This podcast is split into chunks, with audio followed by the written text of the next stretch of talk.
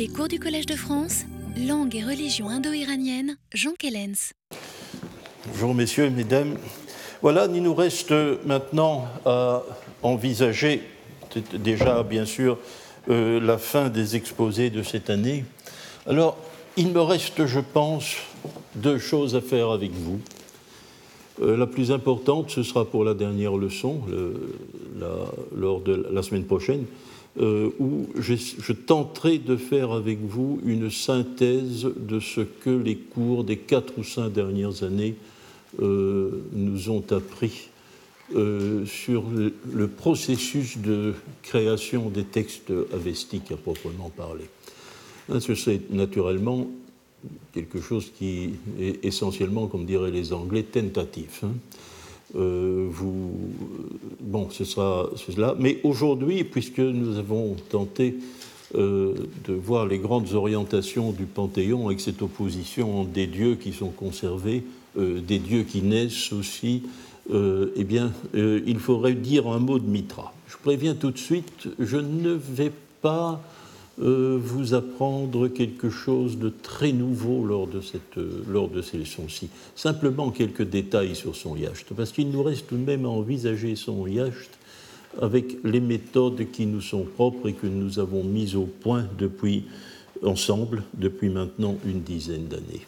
Alors, euh, le problème du dieu Mitra, c'est qu'il a un dossier comparatif extrêmement imposant, car euh, le dieu masdéen, le dieu de l'Avesta, le Mitra de l'Avesta, euh, est en quelque sorte euh, cerné, entouré par deux personnalités divines impressionnantes. D'une part, le Mitra du Rig Veda, Mitra du Rig Veda, le dieu avestique, Mitra, et puis le Mitra des mystères romains, qui est appelé Mitras, et il n'est pas indifférent de signaler tout de suite que lorsque les auteurs grecs et romains parlent du dieu iranien, non pas du Mitra des mystères, ils l'appellent autrement, ils l'appellent Mitrès. Euh, alors, euh, je ne vais pas m'attarder sur le Mitra des mystères, je vous l'ai dit lors du cours de l'année 1998 euh, et euh, pour répondre aux questions privées de certains d'entre vous aussi, ben, nous savons aujourd'hui que ben, d'une manière très empirique, il n'y a rien dans le Yacht 10 à Mitra qui rappelle, qui rappelle les mystères romains. Rien. J'en faisais, euh, très jeune étudiant, déjà la remarque à Duchesne d'Imain, à une époque où les hypothèses de Franz Cumont, qui tentait euh, d'établir euh, l'origine iranienne de beaucoup de motifs de ces mystères romains, n'est-ce pas Je la marque à Duchesne d'Imain, mais il n'y a rien. Il n'y a rien dans l'IH10 que nous pouvons réellement rapporter à ces motifs que l'archéologie nous a, nous a fournis. Maintenant, c'est une hypothèse qui euh, qui, est absolument reçu et que l'origine du mitra romain euh, doit être cherchée ailleurs que dans le masdéisme avestique, en tout cas pas depuis euh, le fameux article de Richard Gordon dans les actes du colloque sur les études mitraïques qui s'est tenu à Manchester en 72 et les actes ont été publiés en 75.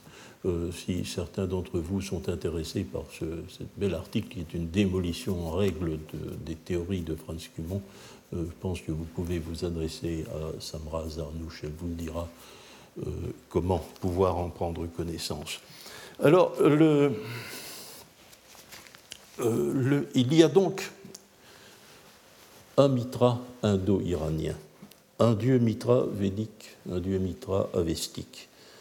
Alors, euh, il y a ici aussi, euh, naturellement, ces deux dieux sont nécessairement plus apparentés que le mitra ne pouvait l'être avec le mitra romain, n'est-ce pas?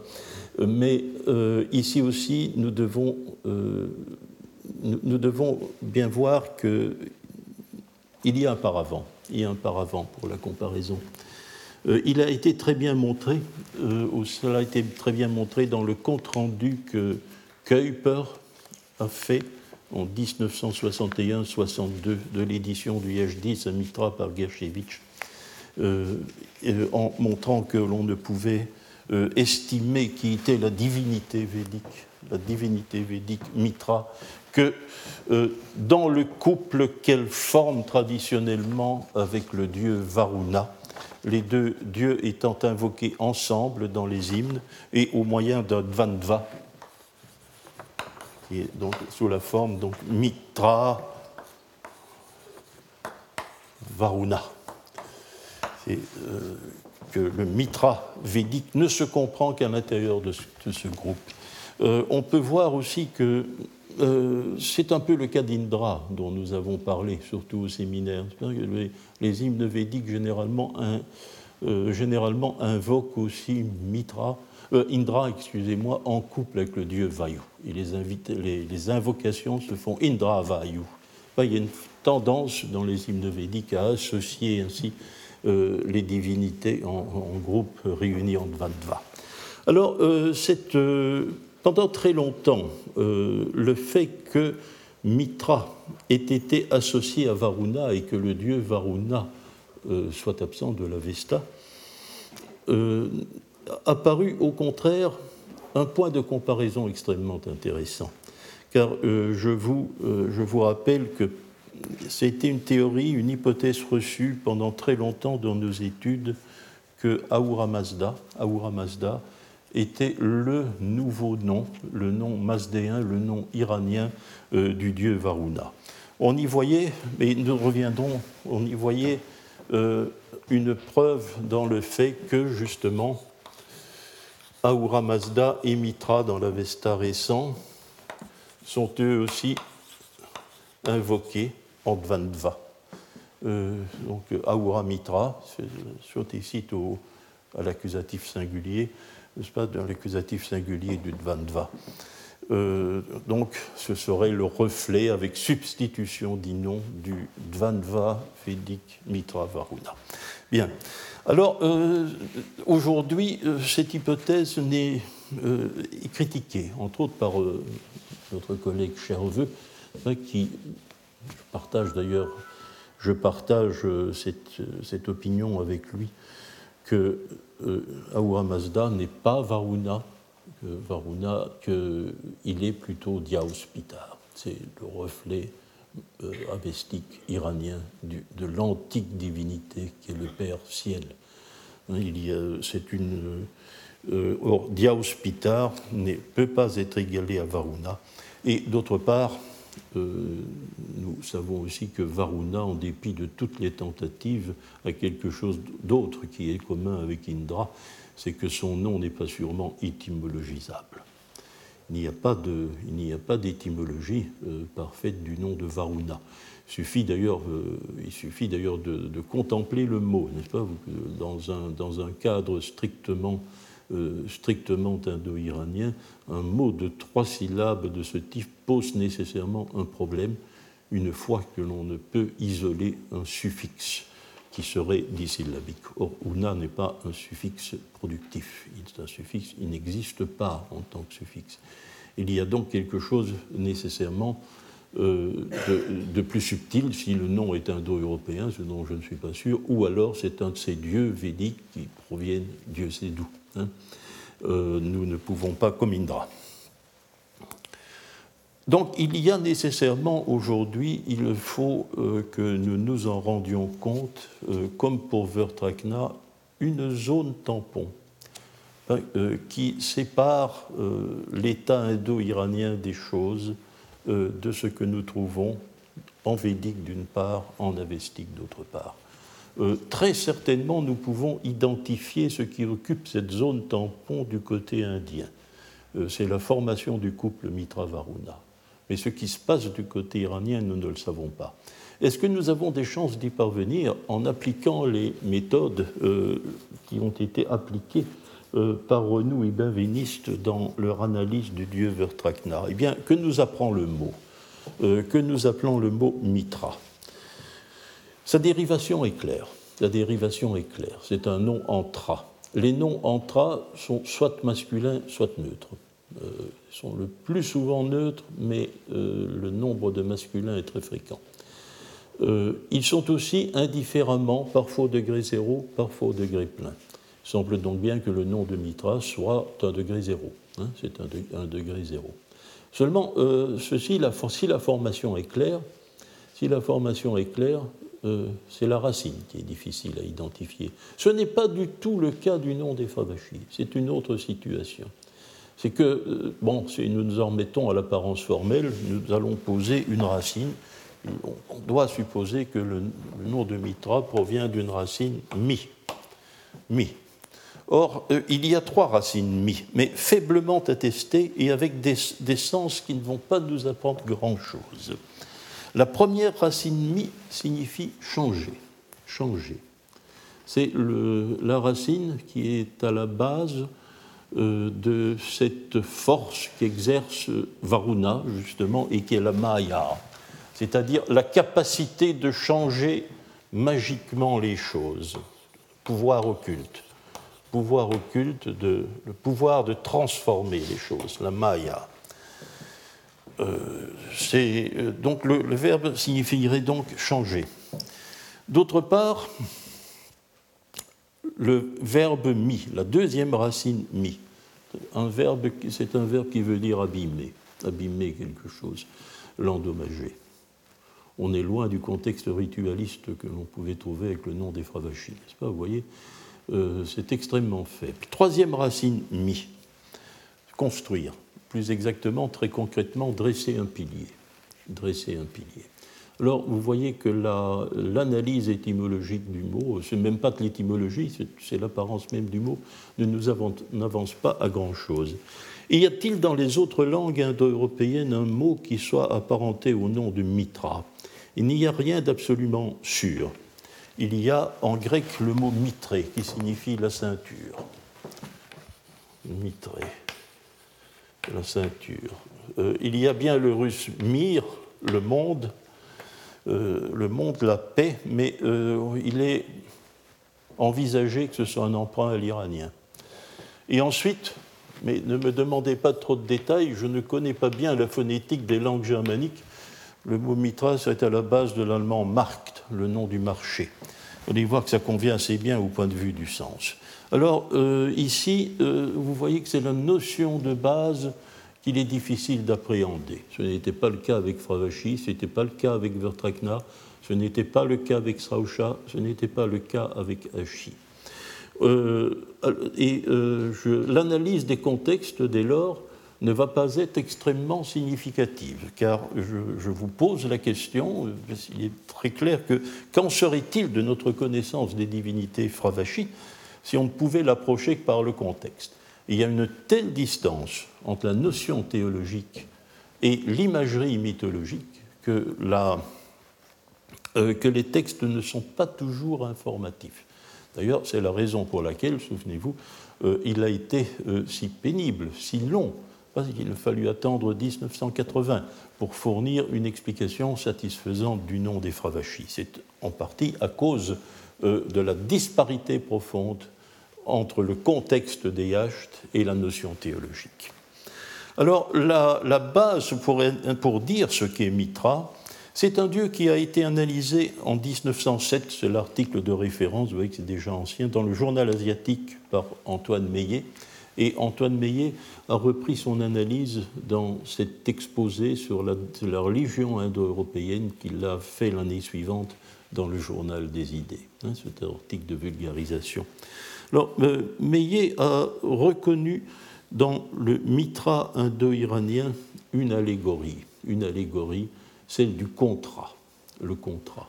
C'est intéressant, pas dans le cadre de l'analyse de Meillet, parce que, souvenez-vous, Meillet avait basé son, euh, analyse de ce que l'on peut savoir d'une religion indo-européenne reconstruite euh, sur le fait que les seules divinités communes à plusieurs domaines indo-européens étaient les divinités qui appartenaient euh, au cosmos, le soleil, la lune, le ciel, etc. Hein, les dieux ouraniens étaient en général communs, et eux seulement. Or, ici, nous avons quelque chose de particulier, quelque chose qui n'appartient qu'à Mitra. Il est une allégorie du corps social. C'est une divinité du corps social. Et euh, c'est ce point-là, essentiellement, que euh, sur lequel Meillet insiste. Euh, L'analyse de Mitra par le contrat, nous allons y revenir parce que la vestique le dit explicitement. Donc, nous, pour notre domaine iranien, nous n'avons pas tellement de questions à nous poser. La vestique dit explicitement c'est le contrat. Hein.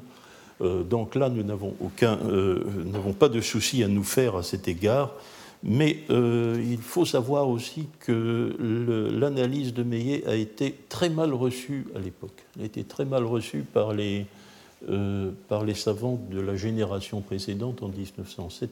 Meillet était jeune, hein, c'était un homme de la nouvelle génération de spécialistes n'est-ce pas? Et euh, comme l'a très bien plus tard euh, expliqué Paul Tim, mais aussi euh, Hans-Peter Schmidt, il y a une part d'incompréhension qui appartient au domaine de nos propres langues à nous.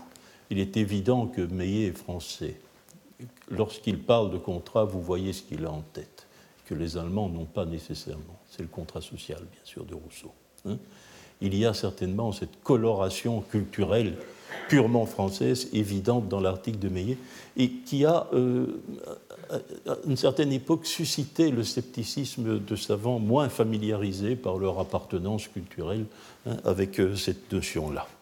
Alors, la question traditionnelle, maintenant nous y venons, autre point que nous pose le dieu Mitra, euh, quelle est son histoire à l'intérieur même de l'Avesta Son nom n'est pas mentionné dans l'Avesta ancien son nom n'est pas mentionné. Ce qui, euh, dans la façon traditionnelle d'envisager les choses, a suscité deux positions contrastées. Je vais dire en gros celle de Duchesne Guimin, ce n'est pas la première, hein, mais c'est aussi la, plus frappante, n'est-ce pas?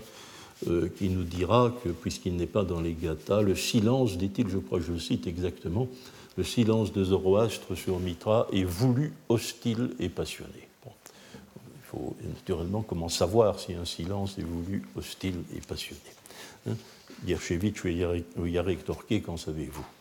Mais euh, l'autre position contrastée est celle de Mary Boyce, hein, qui publie un article intitulé On Mitra's Part in Zoroastrianism, et pour dire sans aucune raison plus, euh, plus, plus, euh, plus impérative euh, que Mitra devait avoir été accepté par Zoroastre parce qu'il correspondait à ses critères. Mais je n'ai jamais rencontré les critères de Zoroastre ni à pied ni à cheval. Et euh, cela, c'est l'autre position. Alors, qu'en est-il? Je ne sais pas. C'est une, une, une, de ces questions auxquelles je ne vous donnerai aucune réponse aujourd'hui. Je dois tout de même, pour être, faire deux remarques à cet égard. Deux remarques. Euh, dont il convient, euh, pour préciser la problématique que cela constitue, c'est qu'il est faux que le nom de Mitra ne figure pas dans l'Avesta ancien. Le mot Mitra est attesté dans une gata, c'est le Yasna 46.5, qui atteste le mot euh, à l'ablatif pluriel. Mitroibio. Mitroibio il atteste le mot sans, lui donner une, valeur péjorative. Au contraire, c'est refuser le mitra avec quelqu'un, c'est-à-dire un contrat, qui est considéré comme quelque chose de négatif. Mais ce n'est pas la divinité, hein. ce n'est pas la divinité, c'est le concept. Il n'y a pas de personnalisation. Ici, le, contexte est assez clair. Euh, ce mot ici ne désigne pas la divinité.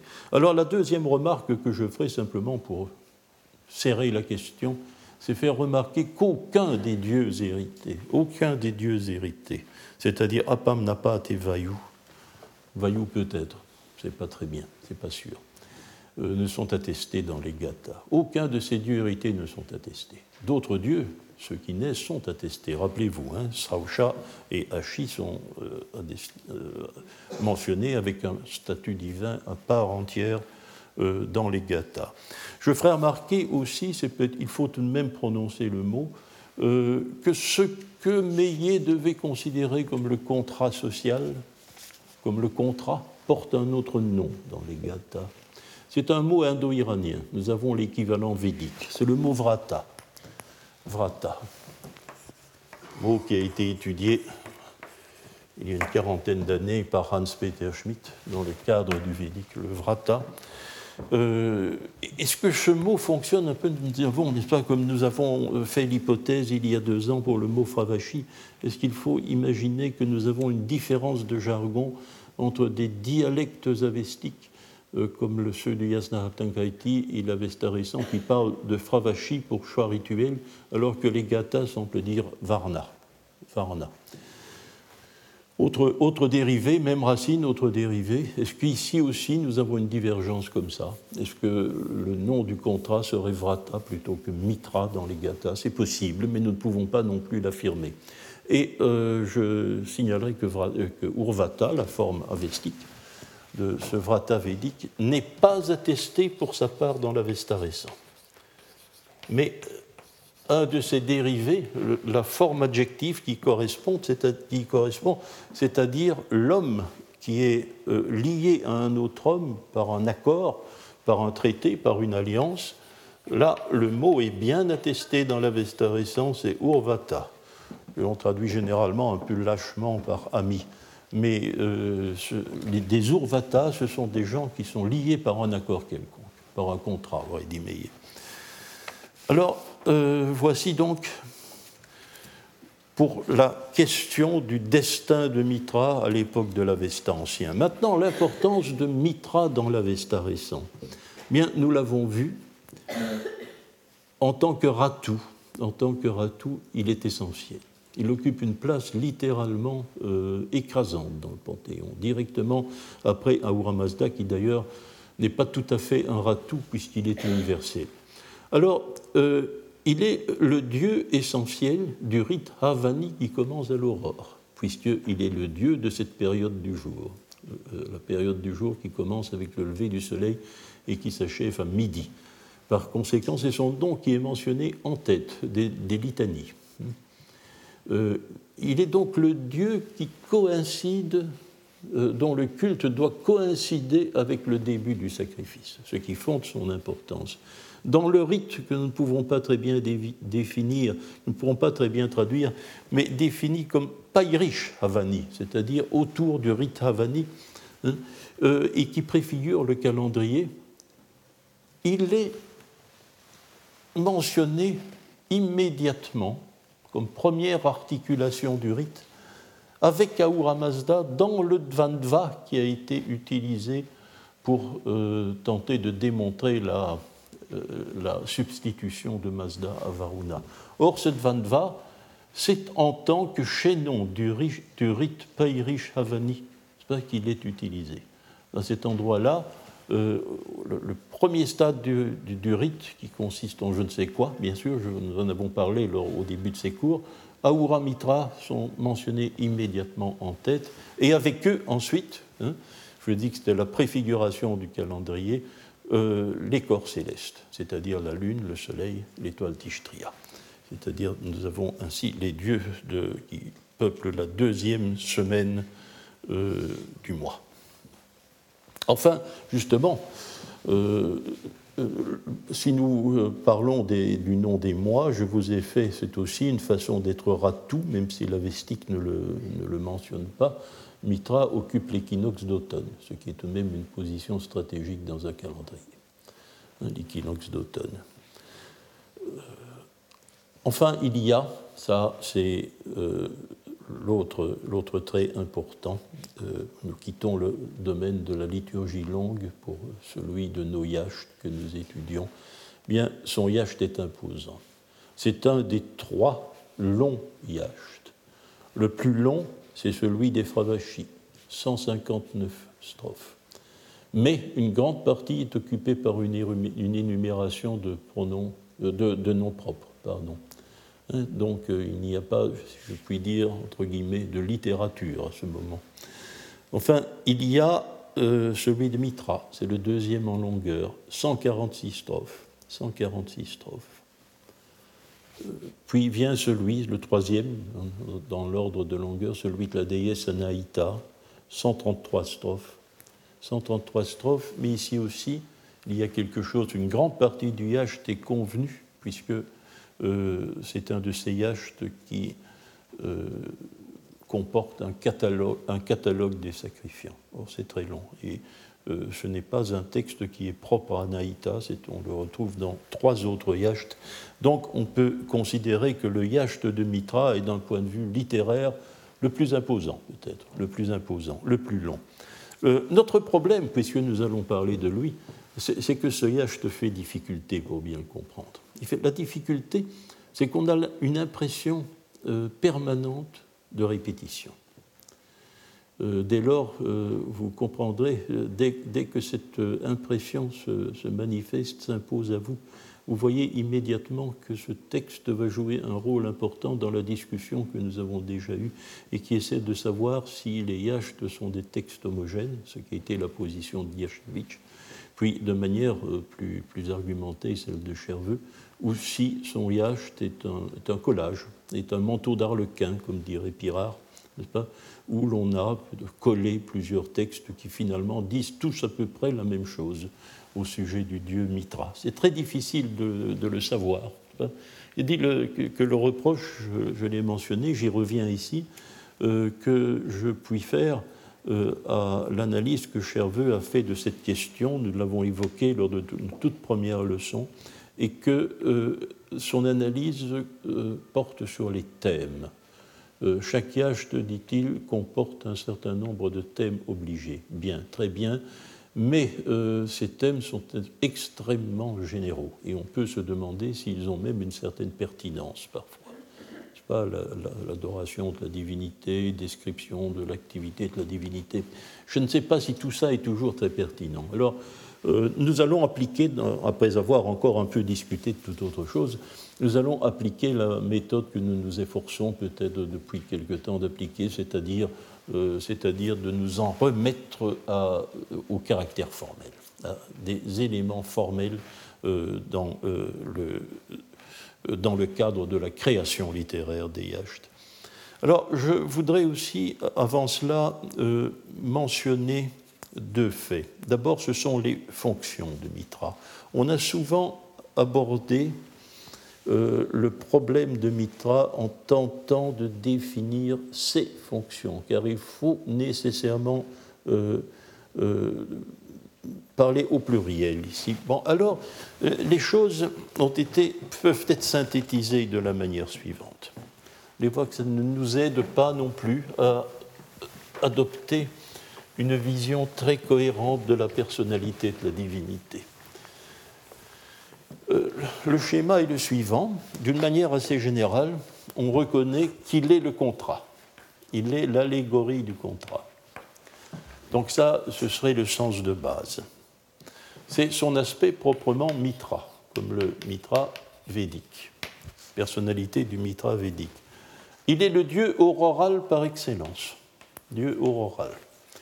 Donc ça, c'est son activité, comme nous disions, en tant que ratou, mais euh, son yacht le décrit effectivement comme une lumière, une sorte de lumière qui apparaît avec l'aurore. Euh, je vais faire d'abord le tableau, excusez-moi. Alors, il y a des traits évidents qui ne sont pas extrêmement fréquents, mais c'est un dieu qui exerce une certaine influence sur la fécondité il donne une descendance, il fait tomber la pluie, il fait pousser les plantes, etc. Enfin, massivement, bien sûr, c'est un dieu guerrier. La guerre. Alors, euh, si nous sommes du Mésilien, nous voyons qu'ici, il manque quelque chose, c'est la fonction magico-religieuse, mais on peut la situer ici, hein, euh, au stade du contrat, bien entendu. Alors, voilà le, euh, le tableau. la manière que l'on peut avoir d'expliquer une telle disparité de fonctions, c'est de reconnaître que dans la personne de Mitra, euh, euh, on congrué un, certain nombre d'autres divinités dont nous avons le nom en védique. Le Mitra védique serait le contrat, essentiellement. Hein. il exerce la, fonction magico-religieuse avec Varuna. Ça, c'est le Mitra védique essentiellement. La fonction aurorale, nous avons déjà parlé de lui, je pense, c'est le dieu védique Savitar le Dieu incitateur, ce qui signifie l'incitateur. Il est celui qui fait se lever les hommes le matin, mais pour être complet, il faudrait ajouter, c'est aussi celui qui les fait aller au lit le soir. C'est l'incitateur général, ce n'est pas une fonction aurorale. Vous voyez les limites de ce type d'analyse. Alors, la fécondité, elle serait due à Varuna, qui est un dieu de l'eau, qui est un dieu des espaces aquatiques. Ce serait Varuna. Et la guerre, Indra. Donc, euh, le dieu avestique euh, tiendrait une part de son importance et la disparité de ses fonctions euh, du fait que sa personnalité réunit un certain nombre de prérogatives qui étaient exercées euh, de manière, euh, de manière euh, personnelle par un, certain nombre de personnalités dans les hymnes védiques. Alors il y a une une manière, par contre, de simplifier tout ça. Il y a une manière de simplifier ça qui serait la suivante. C'est l'analyse de Paul Tim. La fécondité la guerre, ça fait partie de l'arsenal, dit des récompenses et des punitions. Euh, si le dieu du contrat punit et récompense. Alors la fécondité et la guerre, ça fait partie, euh, de, ses prérogatives, car il donne la fécondité, il donne la victoire dans le combat, ou au contraire, il, contraint à la stérilité et il participe à la défaite des, méchants. Bon, ça c'est l'élément de simplification. Quant à l'aurore, cela appartiendrait selon Tim, à la mythopoésie. Le Dieu qui est le contrat personnifié, bien sûr, occupe le ciel, parce que le ciel est la position de guet universel. Mitra est un guetteur. Hein. Euh, on nous parlera, il a un corps, il a un corps, mais euh, c'est un corps mythopoétique, c'est-à-dire que les seuls organes qu'il ait, ce sont des bras, parce que c'est comme cela qu'il conduit les combats, il frappe nécessairement, et puis, il a des organes sensoriels, des yeux et des oreilles essentiellement, hein, euh, qui font partie de sa personnalité de guetteur. Il surveille en permanence si les contrats sont ou non respectés. Hein, donc nous avons là, euh, euh, nous aurions trait qui s'expliquerait essentiellement par un phénomène littéraire. Ça, c'est la position de Paul Tim. Nous allons euh, essayer simplement de peut-être d'échapper un peu à ce cadre-là, hein, à la fois au cadre euh, de la réunion des personnalités divines, celui des grandes fonctions, etc. Alors, euh, je dirais que oui, c'est le contrat. D'abord, c'est le contrat. Et c'est tellement le contrat, essentiellement, fondamentalement, que son yacht commence comme cela. Le premier quart-d'et de son yacht, c'est un frashna donc le texte n'entre pas dans la catégorie à proprement yacht. C'est une conversation, euh, semble-t-il, démembrée, parce qu'on n'a pas les questions de Zarathustra, mais visiblement on a les réponses.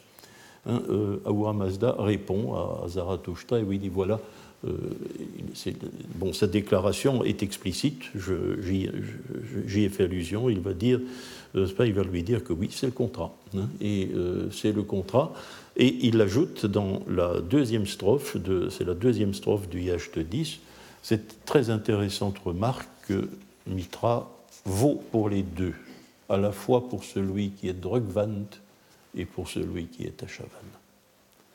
Donc euh, conseil que l'ordre qu'Ahura Mazda donne à Zarathustra est très clairement celui-là les contrats doivent être respectés même s'ils sont conclus avec quelqu'un qui est religieusement défaillant. Dans une certaine manière, euh, l'éthique de Mitra n'est pas l'éthique dualiste euh, basique. Hein.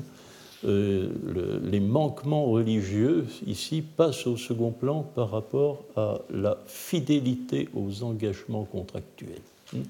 C'est alors, je crois que c'est peut-être ici que vous savez qu'on a fait grand cas, on a essayé de découvrir ça dans le texte, mais cela manque aussi de cette information qui n'a rien à voir avec le mitra des mystères, mais que nous devons à Plutarque.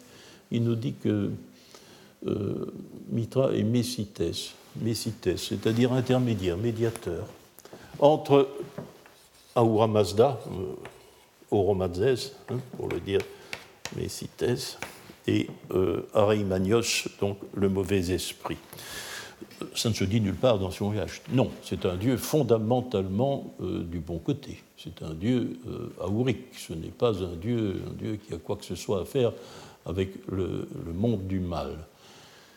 Mais en ce sens, on peut comprendre où est la confusion de Plutarque. On peut comprendre où, se situe la confusion. C'est-à-dire qu'un contrat euh, est, valable euh, quelle que soit la qualité religieuse des contractants. Hmm. C'est peut-être à cet aspect du Dieu euh, que fait allusion, que fait allusion Plutarque. Donc, Mitra est un dieu du corps social, euh, c'est un dieu du corps politique et cela se traduit dans sa personnalité, bien sûr, toujours bien analysé, euh, le, refrain, la formule de base du Yash dans Yazamaïdé. Or, il est clair que l'épithète la plus, euh, la plus personnelle de Mitra, et lui est d'ailleurs personnelle, est celle qui colle le plus étroitement à sa personnalité, de telle sorte même que le Yazamaïdé est déplacé au-delà de cette épithète, mitrum, l'épithète et puis Yazamaïdé, pas? Donc euh, l'intervalle n'est pas occupé par le verbe, le contact n'est pas interrompu par le Yazamaïdé, et cette épithète est Vurugaoyaoiti. Vuru,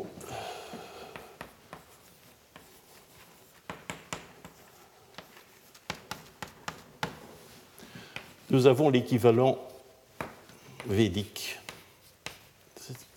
C'est un apax dans le Rig Veda, Urugavyuti. Urugavyuti, c'est un apax et c'est un adjectif appliqué à, soma, pas à mitra, à soma. Donc le mot existe, mais son, son, utilisation n'est pas fréquente en, védique, et puis bon, les, les personnalités ne correspondent pas, soma.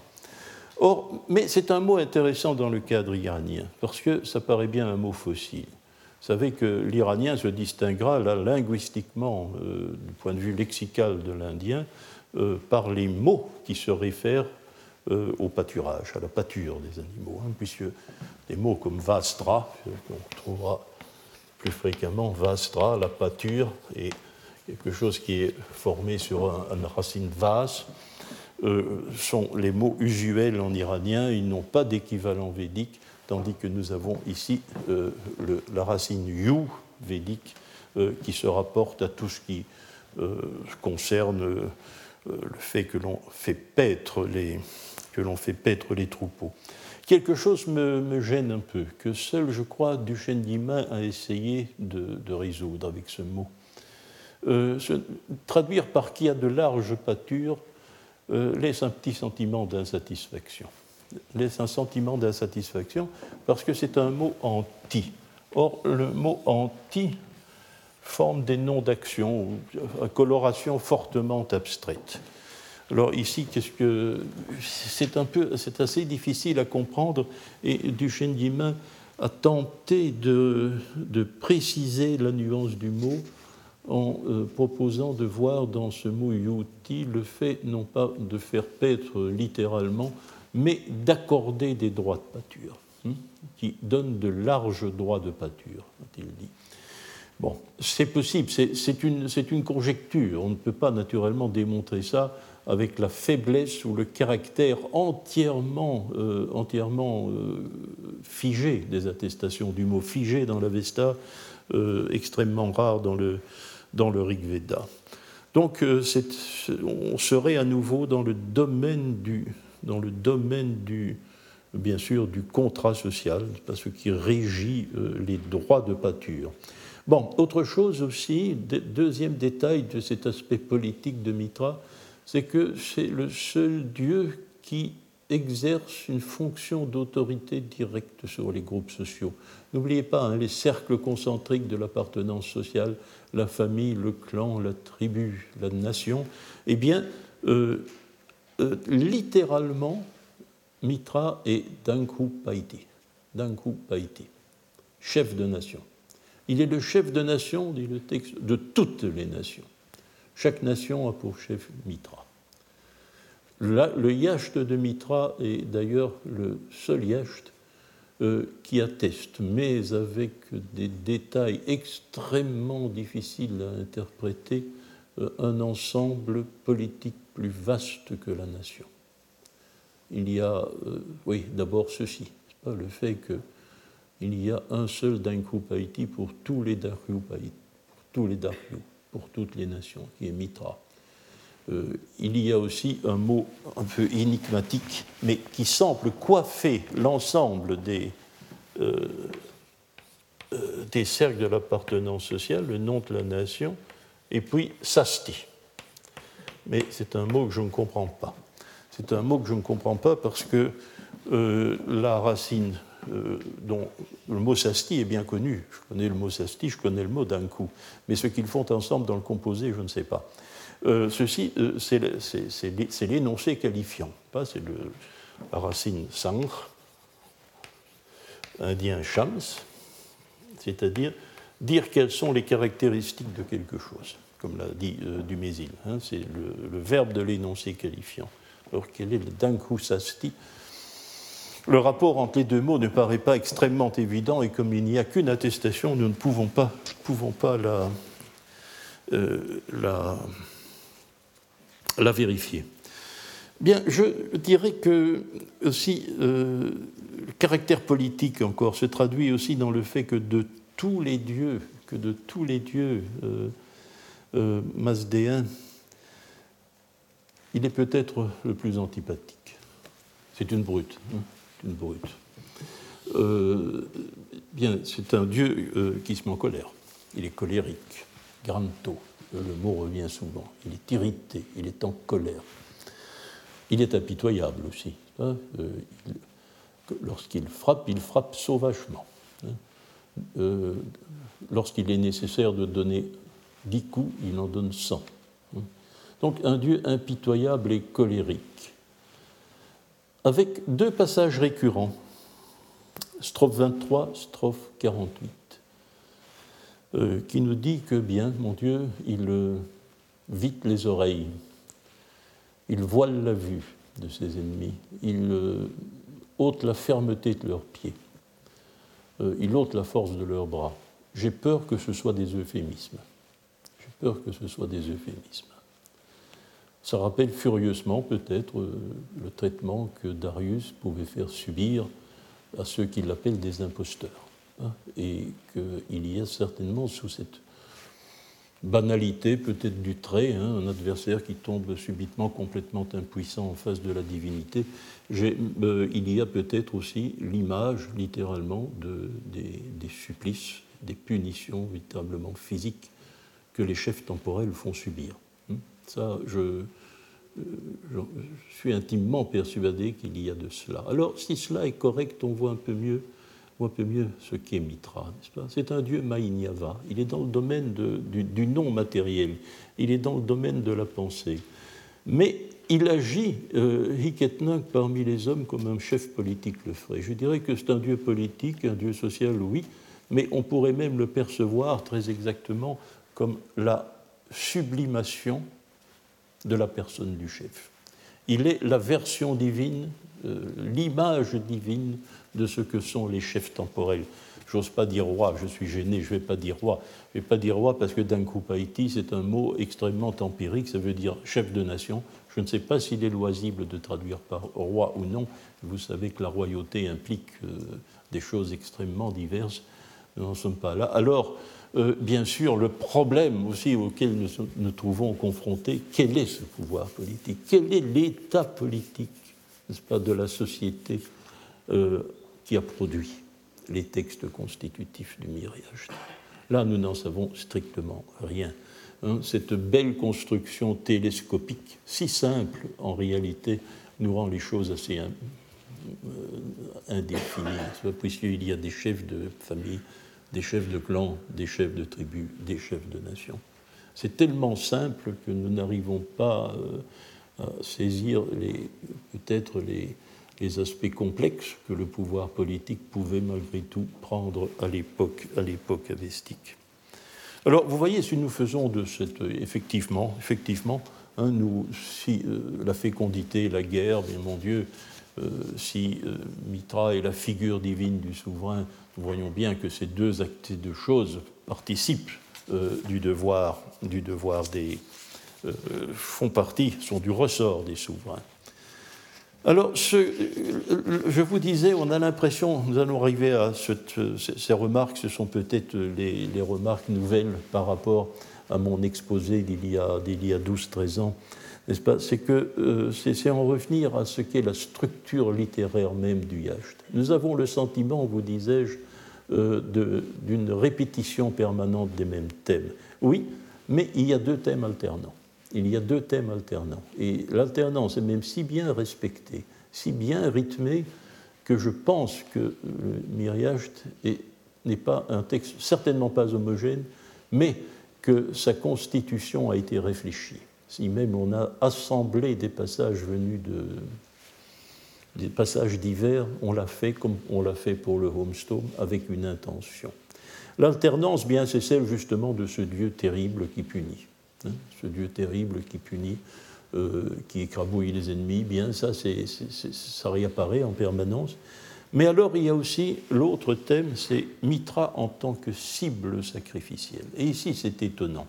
Euh, donc euh, Mitra est un dieu dont le Yacht va affirmer, bien entendu, qu'on lui rend le sacrifice.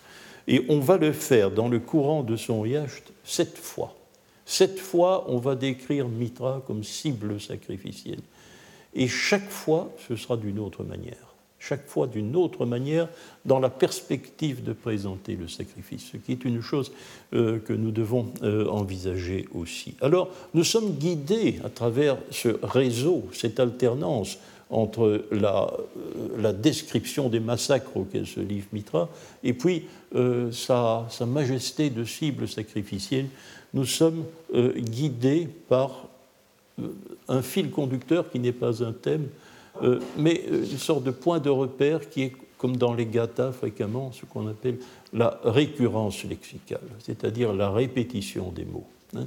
Les mots se comportent, selon l'expression de Hans-Peter Schmidt, hein, la répétition des mots sert à faire ce qu'il appelle la concaténation. Hein, la concaténation. Alors, d'abord, le, le Yecht 10, 28 à 34, cette strophe, premier sacrifice.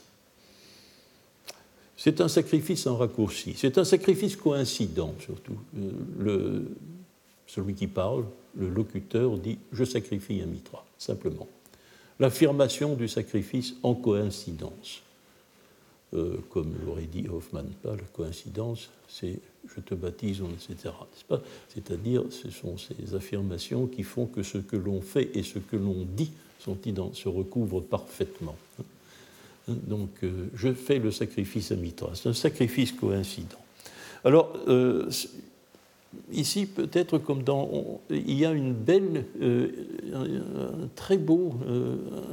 une très belle combinaison sur six strophes, simplement. Il n'y a que six strophes parce que la septième septième est le complément de, la sixième.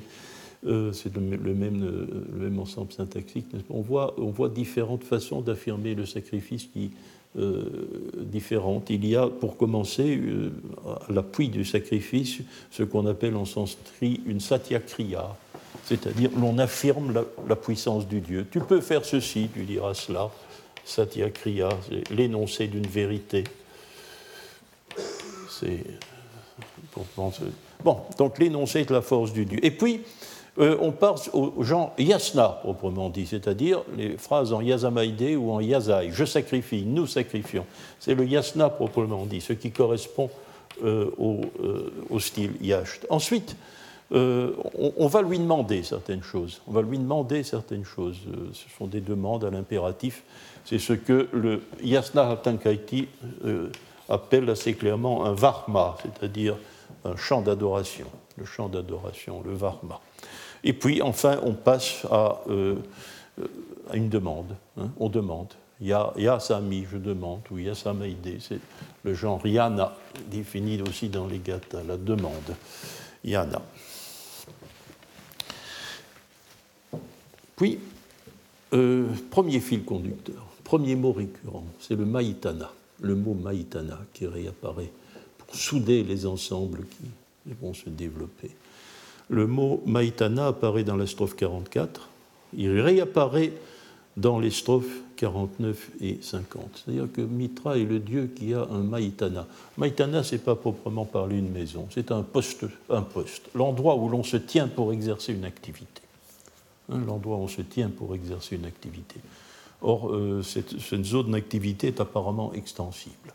Ahura Mazda a construit le Maïtana de Mitra bien au point de l'aurore, au sommet de la montagne de l'aurore, donc euh, l'endroit où il va apparaître au matin, la Hara, ce qui veut dire la garde, le poste de pointe sur la surveillance, la Hara. Et euh, d'autre part, mais en tant que lumière du jour, le temps passant, le domaine de Mitra devient la terre tout entière. Zem Frato. Son Maïtana a la même étendue que la Terre, car la lumière se diffuse depuis la Hara. Alors, il semble, j'avais insisté, j'avais insisté sur ce point dans mon exposé d'il y a 12 ans.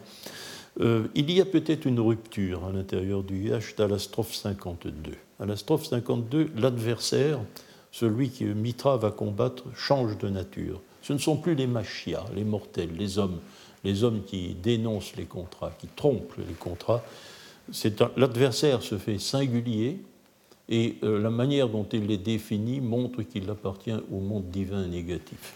C'est le Doujda. On ne nous dit pas si c'est un Gramaïniou, euh, si c'est si euh, quel démon, de quel démon il peut bien s'agir, mais c'est euh, donc je dirais que pour l'Avesta récente, Doujda peut pour le sens être traduit très simplement malfaisant, mais le, sens, le sens étymologique de base, celui des gathas, c'est le mot c'est avare, l'avaricieux, hein, l'avaricieux, c'est-à-dire celui qui n'est pas généreux dans le rite, euh, ou bien pour répondre au sacrifice. Car euh, et Doujda, ce sont des termes qui s'emploient euh, pour les divinités à proprement parler. Alors, euh, à partir de, 53, c'est le deuxième sacrifice. Deuxième sacrifice. Alors, euh, ici, ce sacrifice est introduit par un nouveau repère lexical. C'est le verbe garz. Il est rare dans l'Avesta. Il est d'autant plus remarquable qu'il euh, se reproduise dans le yacht de Mitra. C'est la plainte. La plainte. Ah oui, c'est un genre. Ça peut être un genre liturgique aussi on se plaint aux divinités de quelque chose pour qu'elles vous aident. Or, c'est le cas de Mitra. Mitra lui-même va y mettre une plainte. Et il va le faire, c'est aussi un mot, qui est attesté dans les Gathas, dans une position qui est définie par le composé ustan, euh, ustanazasta, les mains tendues. Les mains tendues, c'est la position de la plainte, semble-t-il. Position de la plainte. Euh, nous connaissons le mot en védique, attesté aussi Uttana Hasta, les mains tendues, composées.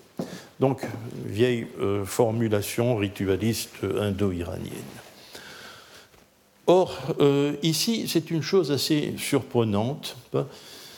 Euh, cette plainte consiste en, l'énoncé d'un irréel du passé. C'est fréquent dans la Vesta. Souvenez-vous, nous avons vu ce genre avec, dans le Yacht 13 il semble que la littérature avestique a connu un genre dont nous, avons recueilli certaines clausules, certaines, certaines expressions, parce que c'est trop systématique. Dans le Yacht 8, ça apparaît dans le Yacht 13, un genre qui consistait à faire une supposition irréelle. Que serait-il arrivé si dans le passé il n'y avait pas eu ceci?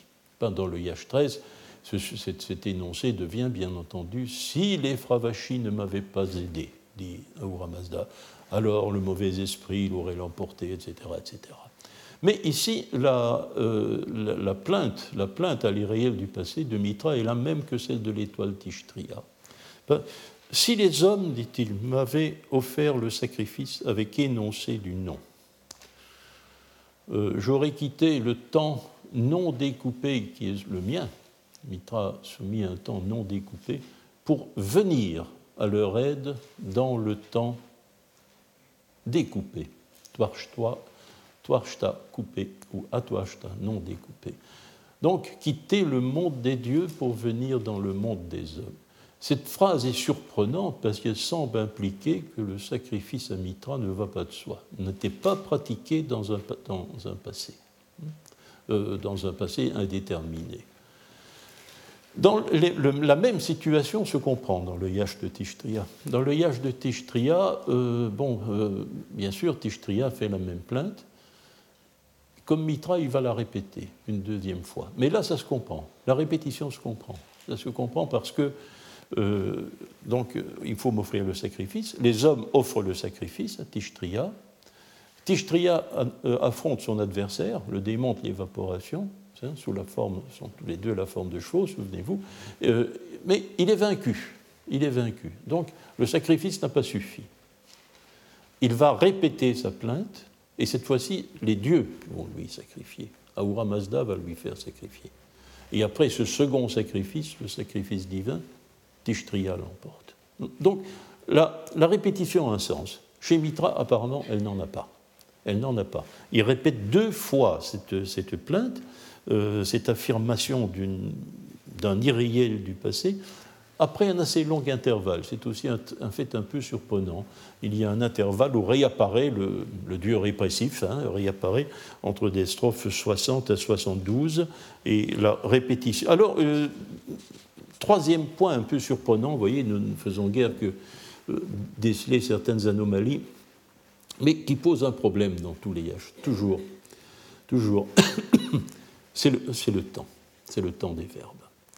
Car la, première plainte de Mitra, c'est un présent, il se plaint, il se plaint à. Le deuxième, c'est autre chose. Le verbe est un optatif, présent augmenté, c'est-à-dire euh, un itératif du passé. Donc, il n'arrêtait pas de se plaindre. Hein, quelle est la forme. plus exactement, le verbe plaindre n'est plus utilisé, il lève la voix. Vachim avaroit. C'est le verbe bar. C'est un optatif, il y a un ôtement. Donc, un itératif du passé. Il n'arrêtait pas il n'arrêtait pas d'élever la voix en disant Si les hommes m'avaient offert le sacrifice avec énoncé du nom. Et cela, c'est le troisième, euh, c'est la troisième mention, la troisième apparition de Mitra comme cible sacrificielle. Alors, quatrième apparition, strophe 88 à 94, le sacrifice d'investiture que Ahura Mazda lui fait rendre, lui fait rendre par euh, Hauma. C'est une longue description. Nous l'avons analysée dans un autre but, c'est-à-dire nous l'avons analysée pour montrer que le sacrifice de Hauma dans le Yacht, ça correspond très exactement à un Yasna, au Yasna que nous avons. Hein. Nous pouvons observer dans le sacrifice de Hauma le cursus du Yasna que nous possédons. Pas le déploiement du Barsom, euh, la déclaration Fravaranée, la récitation de l'Avesta ancien, etc. Donc, sacrifice d'investiture qu'Aoura Mazda lui fait rendre. Cinquième sacrifice, il est, conseillé à Zarathustra. C'est un texte data, donc un texte prescriptif à l'optatif, où, Ahura Mazda dit, nouvelle perspective à nouveau, mitram yazaisha, sacrifie Yamitra au Spitama Zarathustra. Il faut une autre perspective. Euh, après, le, donc là, si, l'on veut, euh, on pourrait euh, voir dans la suite le premier sacrifice qui est coïncident exprimé par Yazai. Alors, il y a les deux plaintes, les deux plaintes de Mitra de l'optatif parfait, Yazayanta, si l'on m'avait offert le sacrifice, Yazayanta. Excusez-moi, ce n'est pas, il faut que je fasse un peu de, de place. Yazai, les deux autres sacrifices, Yazayenta, si l'on m'avait sacrifié. Euh, désormais, le sacrifice de Hauma, c'est un passé, Yazata. Maintenant, Yazaisha, optatif présent, sacrifie au, euh, au Zarathustra. Le sixième sacrifice, il a tout l'air de raconter un mythe. Mitra, euh, excusez-moi, Ahura Mazda lui-même sacrifie un Mitra. On retrouve le Yazata du sacrifice de Hauma. Il sacrifia. Et il semble que ce soit la mise en route de Mitra. Lorsque Ahura Mazda lui sacrifie, il attelle son char et il se met en route. Il va combattre les démons qui menacent le ciel. Donc c'est une sorte d'impulsion, l'impulsion sacrificielle d'Ahura Mazda. Alors, septième et dernier sacrifice, euh, c'est euh, le sacrifice ultime, celui qui renoue avec le premier, Yazai. Je sacrifie, sacrifice coïncident. Vous voyez, c'est une curieuse. Euh, nous avons ici sept sacrifices. Il n'y a, que six formes verbales parce que celle-là est employée deux fois. Hein. Et euh, l'on voit que nous avons euh, une, assez belle palette de formes verbales issues de la racine yaz. Alors voilà l'autre fil conducteur. Hein. Il y a en permanence la, description des répressions, des punitions. Euh, armée que Mitra inflige à ceux qui trompent le contrat ou bien à ses adversaires démoniaques. Parce que ce n'est pas toujours très clair si l'adversaire est humain ou s'il est un démon. Hein, le doucheta, je vous le rappelle, c'est un exemple très clair. Et d'autre part, il y a euh, ce fil qui présente les différentes manières, les différentes perspectives que l'on peut avoir de rendre le sacrifice à Mitra.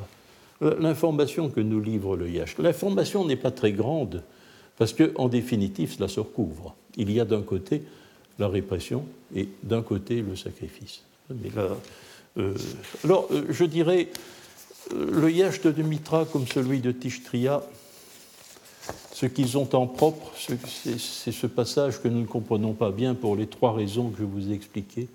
il n'y a pas de catalogue de sacrifiants, comme dans beaucoup d'autres yachts, comme dans quatre autres yachts. Pas de catalogue de sacrifiants. Mais il y a cette supposition à du passé que le Miriacht suppose avec l'étoile Tishtria. Ce n'est pas un yacht du passé, le yacht de Tishtria et le yacht de Mitra. Je ne peux pas, même si je ne suis pas parfaitement, je sais, même si je ne suis pas capable de parfaitement traduire euh, euh, de manière explicite ce que cela représente, de, distinguer bel et bien la, dialectique de cet exposé. Mais Tishtria, euh, nous avons parlé de son mythe de conquête saisonnier de l'eau. Typiquement une divinité du quatrième âge du monde. L'étoile Tishtria n'a pas de sens quand le monde est à l'état mental. Tishtria n'a pas de sens quand le monde est immobile. Euh, Tishtria n'a pas de sens non plus quand le monde se met en marche, mais comme vous le savez, avec des eaux asservies, puisque euh, l'action de Traitauna et celle des Kavi consistera à libérer le climat et les eaux. Tishtria n'intervient que lorsque les eaux sont libres, c'est-à-dire notre âge, pas notre âge du monde, le monde mobile avec la religion. Alors, Mitra, dans une certaine mesure, est dans le même cas. Hmm? Mitra, c'est la même chose. C'est un monde qui est soumis au pouvoir politique des hommes. Il y a un certain degré de civilisation nécessaire et qui n'apparaît que dans notre âge du monde pour que la personnalité ou les fonctions de Mitra soient bien compréhensibles. Alors, d'une manière ou d'une autre, je ne le sais pas, mais euh, je crois que c'est là le petit point explicatif qui explique que son yacht soit centré, parce que c'est cela qui occupe massivement le cœur du yacht, sur autre chose qu'un catalogue des sacrifiants du passé. Mais au contraire, cette plainte à l'irréel du passé et cette pression pour que l'on sacrifie aujourd'hui, aujourd'hui, maintenant. Euh, je ne peux pas le dire avec plus de précision, parce que je ne sais pas exactement, je ne peux pas dégager exactement quels sont les, euh, les, les modes de raisonnement les plus ténus qui sous-tendent cette représentation des choses. Et Tishtria et Mitra sont, si vous voulez, je terminerai par ça, des dieux actuels. Des dieux actuels. Je vous remercie. Retrouvez tous les contenus du Collège de France sur www.colège-2-france.fr.